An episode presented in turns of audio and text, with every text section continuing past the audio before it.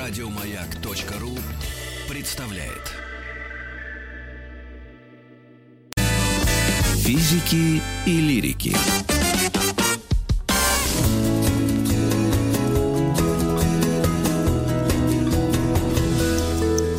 Сто минут по 100 минут об истории метрополитена или о метрополитене. И у нас в гостях Александр Попов, фотограф и историк метро. Здравствуйте, Александр. Приветствуем вам, вас в эфире «Маяка».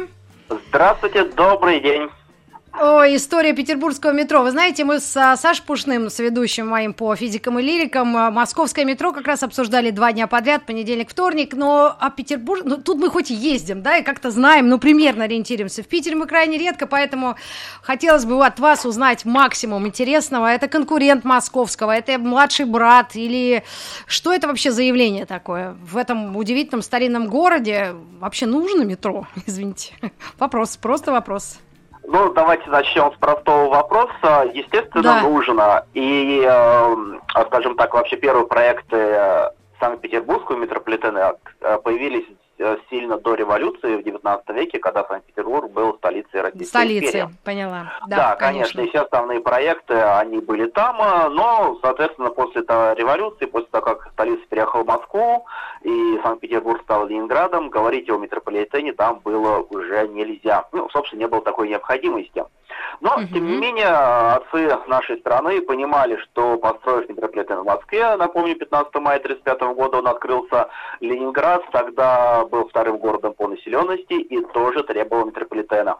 Там повторялась такая же ситуация, как в Москве, огромные трамвайные пробки, извозчики, лошади, уже появлялись автобусы, автомобили, и город стоял, задыхался. Ну а в Ленинграде, как мы знаем, огромное количество каналов, э, узких мостов, э, поэтому это все осложняло. И построив в. Москве метро, начи- начали, на- началось проектирование э, метрополитена в Ленинграде. Ну, как началось? Сначала надо было выбить это решение из э, ЦК ВКПБ, соответственно говоря, это было сделано. Это было в конце 30-х годов. И, Да, э, а в потом война. да, в сор- ну, не совсем. В 1941 году было образовано строительство номер 5, если я не ошибаюсь, НКПСС, Народного комисси- комиссариата, путей сообщения. И это, Ага. собственно, является образованием а, питерского метростроя. Это был январь 41 года. В мае начались уже работы. 41 года началась проходка шахт, стволов вертикальных выработок. Но 22 июня все это перечер- перечеркнуло, и на долгое-долгое время все это остановилось. Но после Ну, войны, естественно, к насколько- этому вернулись. Да, вернулись. И, э, ну, вряд ли сразу, да, наверное, там э, город э, вставал из руин, из жуткой блокады. Только в 55 году, да, э, как гласит некая история, э, запустили уже метро. То есть стали раньше, да, его строить? Значит, Конечно, но раньше? это была долгая стройка. а, По разным э, источникам все-таки на, на финальном этапе войны, после снятия блокады, уже начались подготовительные работы по восстановлению. Там, конечно, изменился проект, его упростили, убрали некоторые станции, сократили первую очередь. Ну, то есть шло по- максимально по удешевлению, насколько это возможно. Но это логично. Страна после войны, экономика Ну да. очень э, занят восстановлением страны, город в руинах, но тем не менее прекрасно понимали то, что город будет восстановлен, он будет расти, э, жители города вернутся, пассажиропоток будет возвращаться, естественно, метро а, будет нужно. Но а, есть тут интересный нюанс. А, Если строительство метро в Москве это было таким пропагандистским эффектом, которое освещалось очень широко, то перед войной строительство метрополитена в Ленинграде не освещалось практически никак. Это было, условно можно сказать, такой секретной стройкой, а, потому Мгм. что метрополитен для Ленинграда рассматривался в первую очередь как а, бомбоубежище, и Мгм. один перегонный туннель, который был бы под рекой Невой, финляндский и московский вокзал соединяя, он предназначался для железнодорожного транспорта, это перед, проект перед войной, для того, чтобы Мгм. соединить два берега э, реки Невы, две железнодорожные системы в случае разрушения железнодорожного моста. Ну, после Понятно. войны от этого всего отказались, и, в общем-то, тут уже, конечно, стройка стала такой ударной социалистической и э, уже вовсю отвечалась, конечно же.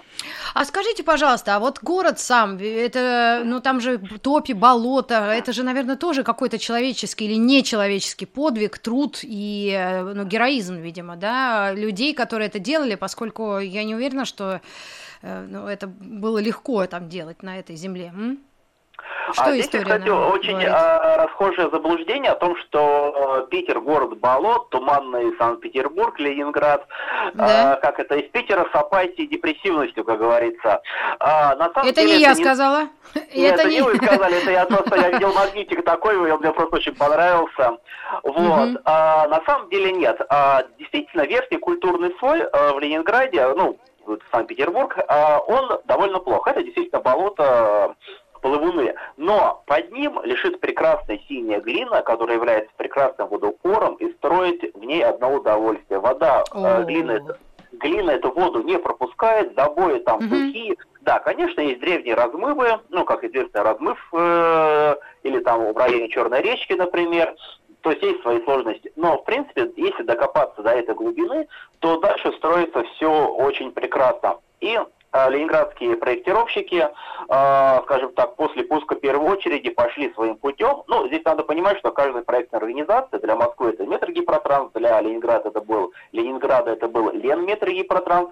Хотели, конечно, mm-hmm. принести что-то свое, спроектировать свои станции, и Ленинград стал традиционным методом повсеместного использования железобетонных элементов обделок, в отличие от чугуна в Москве. А, потому что железобетон так. дешевле, Э, да. Соответственно, так как там сухо и нет воды, то герметичный чугун использовать, естественно, нецелесообразно.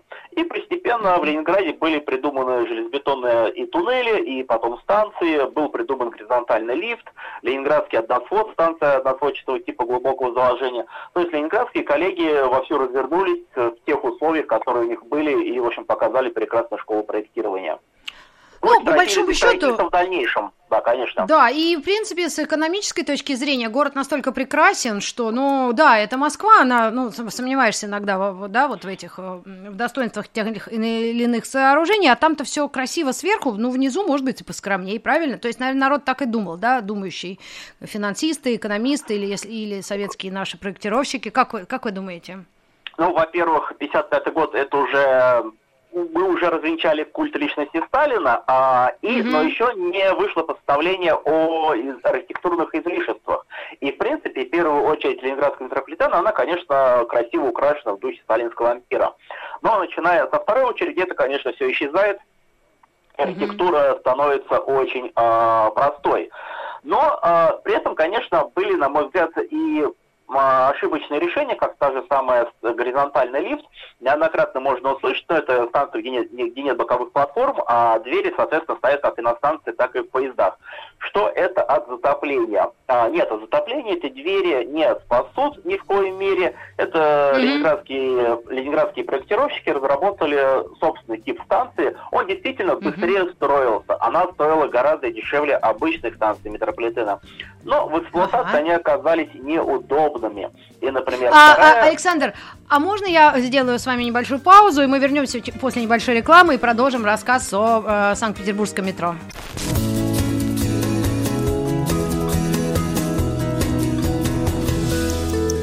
Сто минут по о, метрополитене, история петербургского метро. Говорим об этом с Александром Поповым, фотографом, историком метро. Мы остановились на неудобных станциях, где двери открываются вместе с поездом, да, и на станции.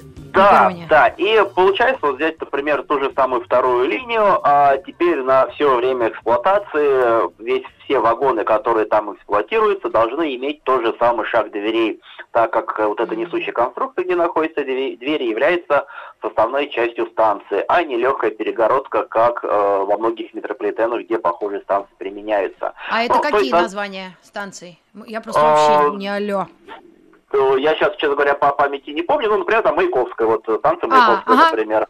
Сейчас да, как раз, угу. да, пересадка э, на Московский вокзал. И вот похожие угу. станции, они, с одной стороны, скажем так, наверное, удобно строить, но сэкономив на строительстве, оказалось, что метрополитен, и я видел в архивах э, довольно много документов, э, ленинградские машинисты и работники метрополитена писали письма, что они очень неудобны, и в итоге от них отказались.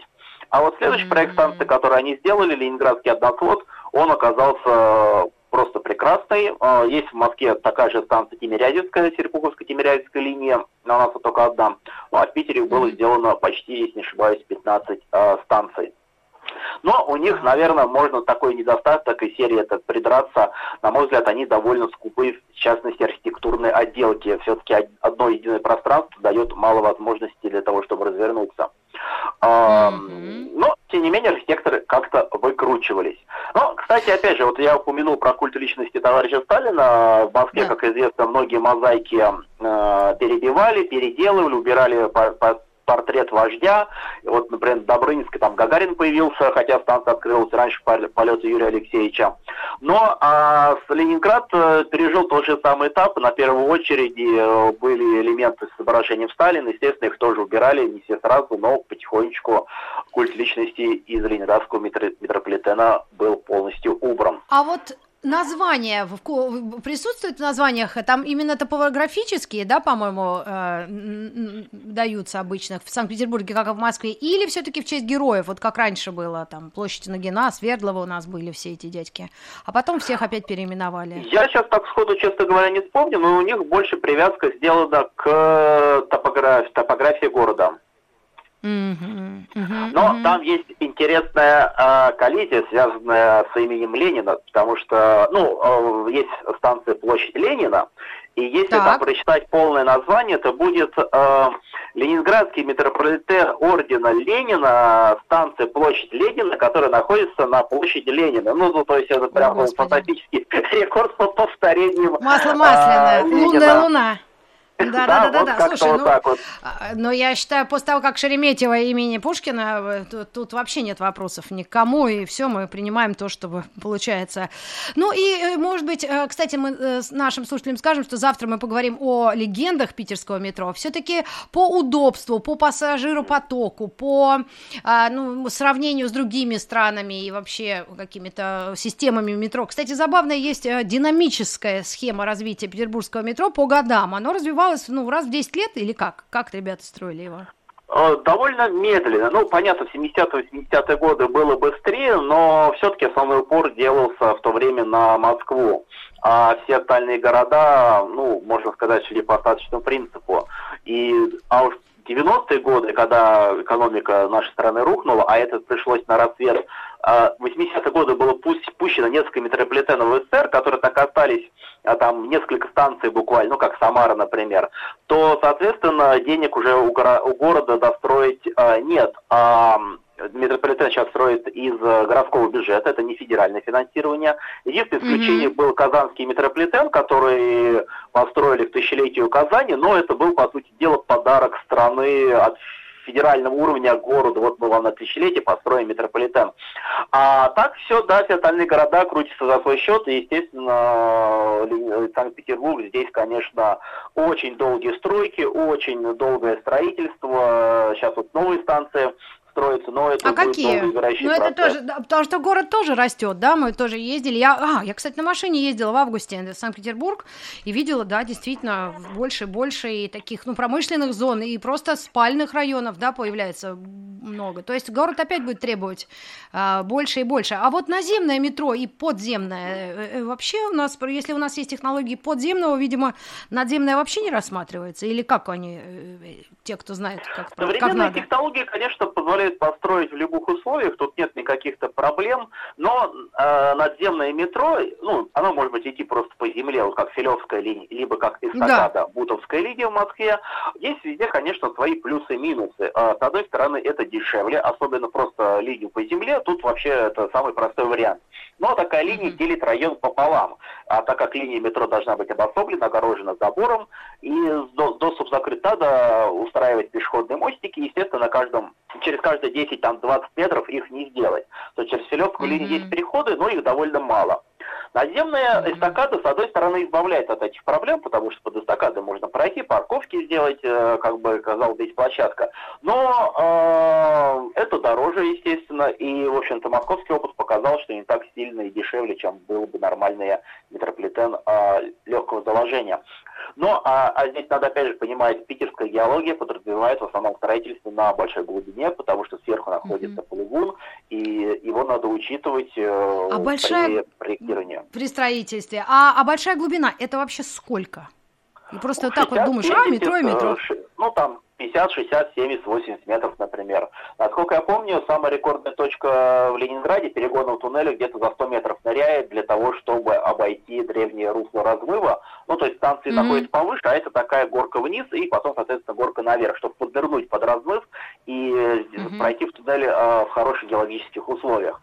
То есть, конечно, это все можно построить, но, а, опять же, у нас получается очень длинный эскалатор, это время на спуск, что неудобно пассажирам. Mm-hmm. Вот. Здесь тоже очень много нюансов, но вот э, архитектура города это диктует. А центральная часть там построить наземным способом вообще нельзя, там все застроено, естественно, ну, сносить да. дома там никто да, не да, даст. Да, да, да, Конечно, и мало ли еще они, не дай бог, чтобы не дрожали, это же памятники э, архитектуры, причем он из какого э, далекого-далека.